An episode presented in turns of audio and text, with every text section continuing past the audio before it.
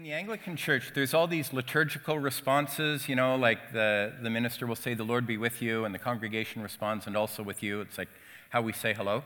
So one Sunday, I was a guest speaker in an Anglican church, and I got up and, and, uh, and I thought there was something wrong with the microphone, and I was fiddling with it, and I said, Something wrong with this thing. And the congregation responded, And also with you.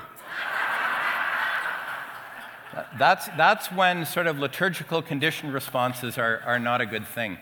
This, um, most, of, most of the time, my job is to offer leadership to this wonderful non governmental organization, but the last week has been a bit unusual. Um, a, a week ago tomorrow, I officiated the funeral of another cousin. And uh, that doesn't happen very often. Good news. Um, but uh, he was an electrician. And just as I began my remarks, the power went out. So I'm kind of standing against that this morning, hoping that's not going to happen this morning as I begin my remarks. It made an interesting end to the remarks at a funeral, though, to say this is a time when we could really use an electrician. Would you uh, pray with me for a moment?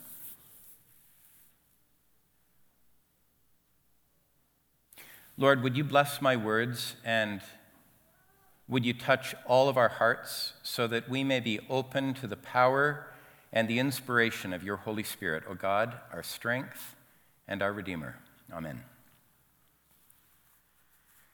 So, a Saturday afternoon at the movies is normally a pleasant thing. But one summer day when I was a, a, teenager, I went to a movie with a girl from my high school, and it turned out to be anything but a pleasant experience. There were two groups of boys in the uh, theater audience who started tossing insults back and forth during the movie. And as the audience left and we were out on the sidewalk, all of a sudden, these, uh, it turned into a violent fistfight between these two groups of boys. And to my shock, one of the boys picked another one up off the ground and threw him through the plate glass window of a store adjacent to the theater. And one of the sheets of plate glass just came down like, like a guillotine blade and sliced deeply into the arm of the one who had been tossed. And he stood up kind of dazed and he said, Look at my arm. And then he just sprinted off, leaving a trail of blood behind him. Well, to make a long story short, the police took a statement from the girl and me, and a week later, I got a call asking if I could come down to the police station to identify a suspect. And I can't begin to tell you how disappointed in myself I felt to have to reply to the police officer on the phone that it had all gone down so quickly that I wasn't sure that I would even be able to identify the one who had been involved in that act of violence the week before. And in too many instances, wouldn't you agree that that is the nature of violence? That violence can come in a way that is blinding and shocking and with an unexpected flash. Some of you, I know, have experienced violence personally whether it's connected to your work or tragically as the result of a violent partner or parent, you know the horror of violence. And all of us hear news stories and perhaps read academic reports about the incidents of violence in Canada. But those who have been victims of violence don't experience violence as a soundbite or as a statistic. It can be blinding and shocking. And then for those of you who have been fortunate enough never to encounter violence personally, never to have been a victim of violence, then discussions about violence can seem like an abstraction or merely an unpleasant kind of a topic. You've come to assume that Canada, whenever possible, uh, in Canada, whenever possible, our police intervene to stop violence when it occurs. And yeah, Canada is a relatively safe country. Violence doesn't touch most Canadians personally. My wife and I reassure our boys that this is one of the great benefits of living in this country. By and large, we enjoy good government and honest police and functional courts. But in parts of the world where governments and justice systems are weak, the threat of violence is a constant companion.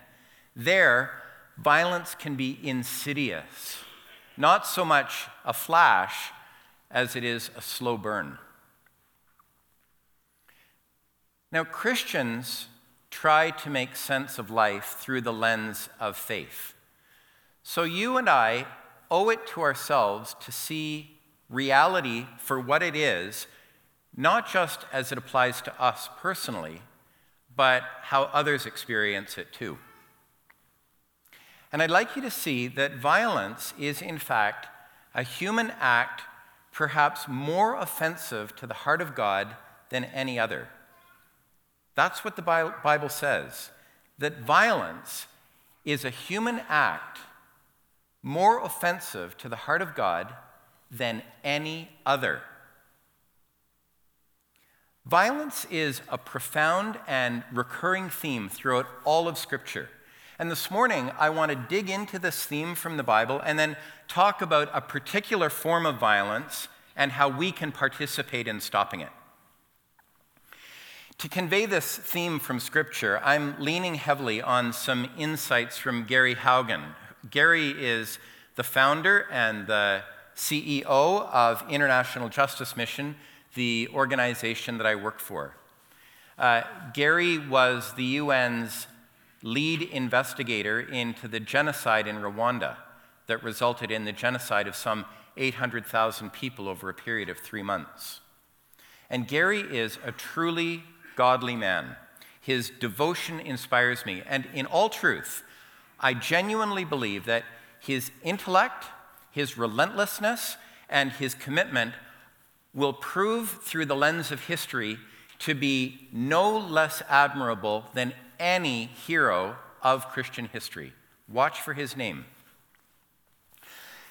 Now, Scripture tells us that the fall unleashed a horrible sin into the world the sin of violence. It begins, the first sin, with Cain killing Abel. And it got so bad that by the time of Noah, God said that he was going to destroy the whole human story with a flood because humans had filled the earth with violence. The book of Genesis says now the earth was corrupt in God's sight, and the earth was filled with violence. And God saw that the earth was corrupt, for all flesh had corrupted its ways upon the earth. And God said to Noah, I have determined to make an end of all flesh, for the earth is filled with violence because of them. Now I am going to destroy them along with the earth. Well, ultimately, as we know, God decided not to end the human race, and instead he began his, to work his long term plan to redeem all of creation through the reign of his son Jesus, who would personally establish a new heaven and a new earth where every tear would be wiped away and where there will be no more mourning or crying or pain. This is how we know the story will end. But in the meanwhile, this sin of violence constantly threatens to get out of control. So, in the ancient biblical story, God came up with a temporary solution to restrain the violence. He gave a measure of coercive power, sometimes called the sword, to government rulers so that they could protect the vulnerable from the violence of the strong. And the idea of the ruler as protector is celebrated over and over again throughout the Bible. The psalmist said, Endow the king with justice, O God. May he defend the cause of the poor, give deliverance to the needy, and crush the oppressor. And the Apostle Paul, in his letter to the Romans, wrote, There is no governing authority except from God for the ruler bears the sword to punish those who do evil. Now, later, great theologians like Augustine, Aquinas, Luther, Calvin, Wesley, and Bonhoeffer would disagree on all kinds of things. But they all agreed on the most basic purpose of rulers to restrain violence against the weak. In fact, when rulers use their power to restrain violence, even pagan rulers like King Cyrus of Persia and King Nebuchadnezzar of Babylon, the Bible calls them God's instruments. Not just among the people of Israel, not just followers of Jesus, but others used as God's instruments because they protected the vulnerable from violence. But right away in the Bible, a huge problem with God's solution arose. What if the rulers failed to do their God given job? Or worse, if the rulers were committing the acts of violence themselves. So, God's new solution for this problem was to raise up a prophet, that is, a spokesperson who would remind the ruler of his responsibility to God and would call the ruler to account. In the case of Egypt, God raised up the prophet Moses, who confronted Pharaoh. The prophet protected the vulnerable, and the Israelites in Egypt were rescued from slavery. Well, the story goes on. Eventually, the Israelites grew into a nation and they wanted their own king. God warned them through the prophet Samuel that putting a human king on the throne would present certain dangers. Samuel warned a king will be tempted to abuse his power to oppress you, to steal from you, and to enslave you. But the Israelites, being human beings, decided that they wanted to take their chances. So what happened? God's warning became a reality. So take, for example, the plight of a beautiful young woman named Tamar.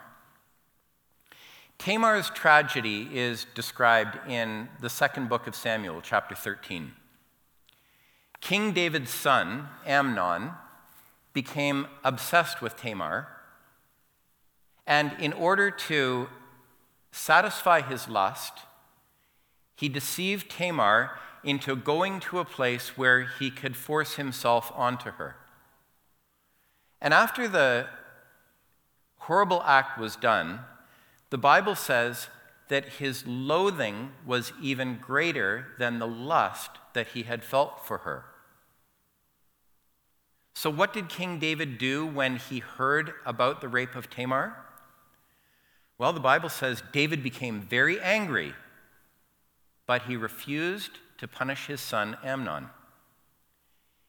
King David was the ruler, King David was the sword. King David represented legitimate authority, but failed to act. So, in the end, what happened? Vigilant, vigilante justice prevailed. Not good. Ultimately, Amnon was murdered in cold blood out of revenge and in a spirit of hate, not as a reflection of true justice. Well, you know, in today's language, Tamar was a victim of human trafficking. A vulnerable young woman trapped into a situation that exposed her to risk, exploited for personal gain, attacked by a powerful man, and discarded. There are thousands of variations on the theme today, and any girl who has been trafficked into a brothel or forced into prostituting herself in a sleazy motel room will tell you that Tamar's story is essentially her story. And King David's lack of response is too frequent today, too, whenever our world's justice systems fail to act. Violence leads to violence until the girl has been completely used up and then tossed aside like a dirty rag. Tamar's story is just one example of what happens when rulers neglect their responsibility. And it's barely one chapter in one book of the Bible's tragic story for the next 700 years. In fact, if you step back and look at it, the biblical saga is the story of hundreds of years of mostly bad kings who did not restrain violence against the weak. And it's the story of the prophets who called the rulers back to their earthly purpose. And by the way, about a half a dozen of these prophets in the scriptures were women. This continues to be the biblical narrative throughout the rest of the Old Testament. Even in one of the most familiar Bible stories that we tell to our children of Jonah and the, male, uh, and the whale, for what sin was Jonah sent to confront the Assyrian king of, of Nineveh? For the Ninevites' violence. In the book of Jonah, we read, All shall turn from their evil ways and from the violence that is in their hands. And this prophetic ministry to rulers continues right into the New Testament with John the Baptist, who called all the people to repentance, but who named three specifically the tax collectors, the soldiers, and King Herod. All three agents of government. And of course, the climactic story of the New Testament is the crucifixion of Jesus under the Roman prefect Pontius Pilate, an agent of government. Indeed, the centerpiece of Christian history is an act of violence and the complicity of government authorities in that violence. So, anyone who thinks that God doesn't care about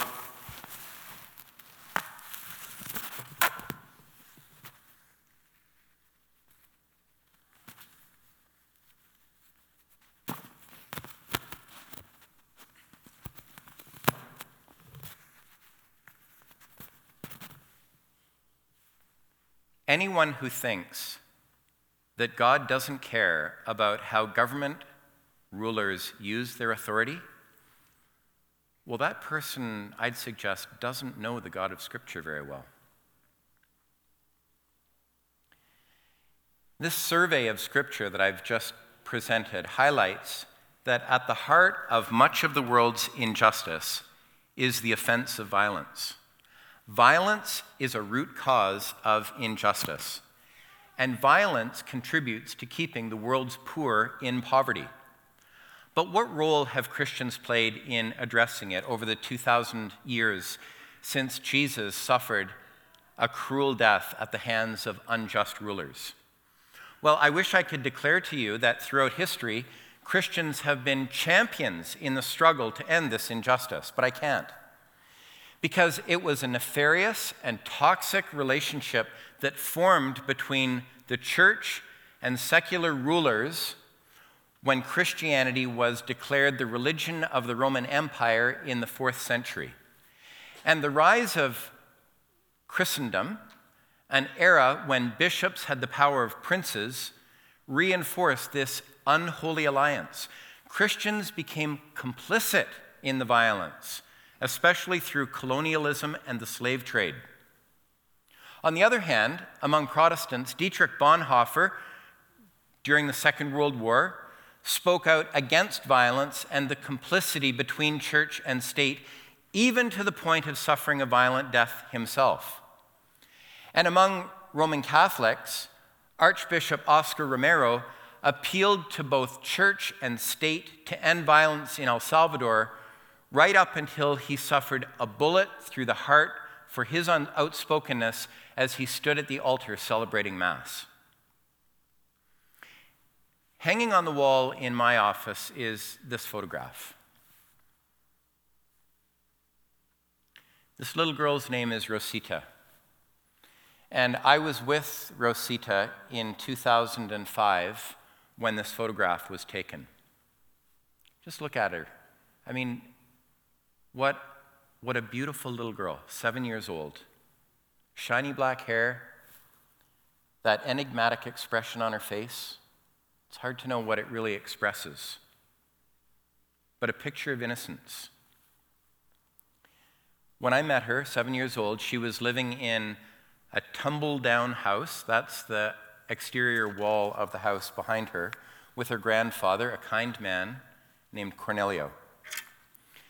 Rosita lived in El Salvador, a country in Central America where gang violence is rampant. And for many years during my humanitarian visits to El Salvador, I would visit or inquire about Rosita. How's Rosita? How's her grandfather, Cornelio? But in 2013, when Rosita was just 15 years old, I learned that Rosita had been trafficked into a gang. No one knows where she was taken. And Rosita's fate, like that of many Salvadoran girls, was to become a victim of violent sexual exploitation or a pawn in the illegal movement of drugs or weapons. Rosita humanizes the faceless violence endured by so many of the world's vulnerable. Whether it's in El Salvador or among indigenous girls who are trafficked into prostitution in Canada, or teenagers in India who are sold to a brothel owner, or men and women who are trafficked into a life of forced labor, human trafficking represents one of the most insidious forms of violence in the world today. According to the United Nations, the smuggling of human beings for the purposes of forced labor and, and sexual exploitation is on a par, tied for first place with illegal arms sales and drug trafficking. Human trafficking nets $150 billion every year. And traffickers pour vast resources into their uh, profitable enterprises energy, strategy, money, cunning. And often they commit these horrible acts of violence with impunity. Now, the, the term human trafficking can actually be quite misleading because it places emphasis on the transaction aspects of the crime or even the transportation aspects of a crime, when human trafficking is more accurately described simply as enslavement. Human trafficking is modern slavery. It's the heartless and usually violent exploitation of people day after day for years on end. The International Labor Organization, an agency of the United Nations, estimates that 40.2 million people are victims of modern slavery. Just, just pause and think about that for a second. 40.2 million people in the world right now are in some form of slavery. That's more than the population of Canada. That's many more people than the number of slaves who were transported from Africa to other parts of the world over the entire 400 years of the transatlantic slave trade. And yet, on paper, slavery is against the law in every country in the world. Now, if there's any hope in the face of such overwhelming numbers, it's that after much neglect and indifference, the world is waking up to this reality. Finally, the public and the media are becoming aware that humans prey upon humans for money and that slavery is not a thing of the past. Since 1997, International Justice Mission has been working throughout the developing world to protect victims of violence. And we do this in a unique way. We work with the local authorities to rescue victims. And we support the survivors to provide the loving care they need to find dignity and wholeness. We work with the local police to restrain the perpetrators. And we work with the judiciary, the justice system, to represent the survivors throughout the court process until justice is achieved. This is a different kind of missions organization. We, we collaborate with the local authorities in the places where we work, and we physically enter those facilities where people are being held against their will and being exploited in order that they can be rescued and the perpetrators arrested. And our ultimate objective in doing all this, that we mustn't lose sight of, we're not just a rescue organization. Our ultimate objective is to strengthen justice systems until the prevalence of the crime we're addressing in that area has been eliminated. And we've had remarkable success, in part because we are more committed to using our resources to end the crime than human resources are committed to using their resources to profit from it. So, to win, we know that we have to match or exceed the determination of the criminals.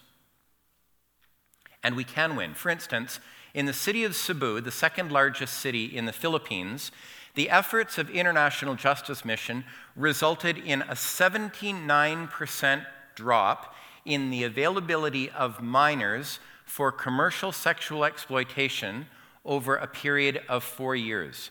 Do you hear what I'm saying about IJM's work in relation to what the Bible says about violence?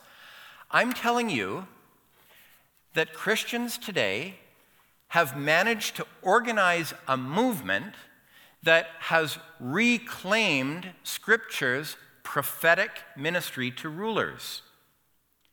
And I want to say to you, as forcefully as I can, that you and I, ordinary Canadian Christians, have a biblically mandated obligation to support efforts that remind rulers of their God given responsibility a responsibility to protect the weak and not to inflict violence themselves. And you know, tragically, the more we North American Christians reduce Christian faith to a personal piety that serves primarily to energize, heal, and give meaning to our individual lives, the more impoverished we allow the Christian faith to become. Christianity must be known for more than groups of believers who gather to sing a few uplifting songs, read some reassuring Bible verses, and listen to a motivational message. The more the core themes of Christian faith matter to believers, and the more we hold to the scriptural foundation of the faith, like I've outlined for you this morning, the better off the world will be. A couple years ago, I visited an impoverished neighborhood, again in the Philippines. It's an area known to be a place where children are victims of cyber sex trafficking. Cyber sex trafficking is a devastating form of modern slavery. It's the live streamed sexual exploitation of children viewed over the internet. And with the recent rise of internet across the world, the Philippines has, according to Interpol, become the primary supplier of children for online sexual exploitation worldwide. Customers around the world, including Canadians, pay to stream live videos and abusive images of children being forced to perform sexual acts right before their eyes in real time. Thankfully, during my visit to the Philippines, I met Vice Governor Agnes Magpale. Vice Governor Magpale is a Christian woman and a powerful government authority deeply committed to ending this violence against children. She has heard the prophetic call and exercises her power to protect and not harm. Somebody must intervene on these children's behalf, and we do. But in the Philippines, in India, in Thailand, and many other places, it's not enough merely to rescue these children. That's an approach that touches the symptom of injustice but fails to stop the violence at its root. IJM takes a systematic approach that not only rescues victims, but also strengthens police and courts. The capacity of nations' authorities must be strengthened and governments held to account so that the violence will stop. Christians who are familiar with the God of the Scriptures must band together to hold rulers to account. Now, I'm grateful to my cousin Mark and the people of this church for your determination to focus your attention on the biblical mandate to do justice. As followers of Jesus, we do well to follow the imperative of Isaiah chapter 1, verse 17 to seek justice, rescue the oppressed, defend the orphan, and plead for the widow. Seek justice, rescue the oppressed, defend the orphan, plead for the widow. Collectively, as a congregation, you can be an example of what it looks like for Christians to band together to raise a prophetic voice in faithful response to Isaiah 117. And I think you can take it a step further, though. Because I want to ask you, as an individual, not just as a congregation, to identify personally with the long line of prophets and judges who have stood up to violent rulers. I want you individually to be able to say, I am an Isaiah. I am a Nehemiah. I am a Deborah. And maybe you're a bit uncomfortable being asked to do this. And if so, you can say, I am a Jonah, and then be very careful when traveling by boat. But as an individual, I want you personally to decide how you can stand up to violence, stand up against human trafficking, stand up to modern slavery. Perhaps you'll even declare yourself to be an abolitionist. The world needs us to be abolitionists. Millions are crying out for emancipation. And I want you to answer this question for yourself. When people think of what a Christian is, do they generally think of a Christian as one who do, does justice? Or do they generally think of a Christian as one who goes to church. And I want you personally to make the, the conscious decision to identify as a person who does justice. Last year, I had uh, lunch with a friend, Barry. Barry's well into his 70s now. And I asked him if he'd seen the recent article in Maclean's magazine rating the top 100 Canadian charities. Yes, I did and I noticed that International Justice Mission Canada was given an A grade. And with those words, he handed me a check for IJM. I like to see that the money I give is used effectively, he said. Well, for Barry in his 70s, at his stage in life, one of the best ways he can stand up against violence is by giving money to organizations that do the work. And when it comes to the end of your own life, I want the people who remember you to say that you were a person who lived in the, in the spirit of Isaiah 117, one who was determined to seek justice, rescue the oppressed, defend the orphan, and plead for the widow. Would you pray with me?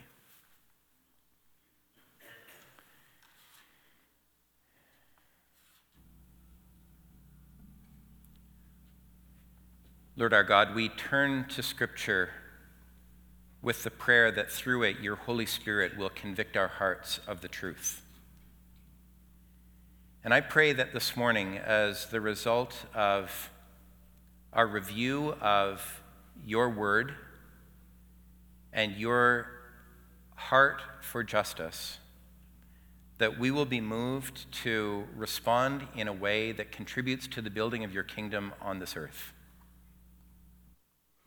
Would you help us to see that we are people who have been placed on this earth to make a difference? And that through the empowerment of your Holy Spirit and the conviction that comes to us through your scriptures, we can ensure that those who are in this moment in bondage may be set free. For this is what Jesus came proclaiming and has called us to do. And it's in his name that we pray. Amen.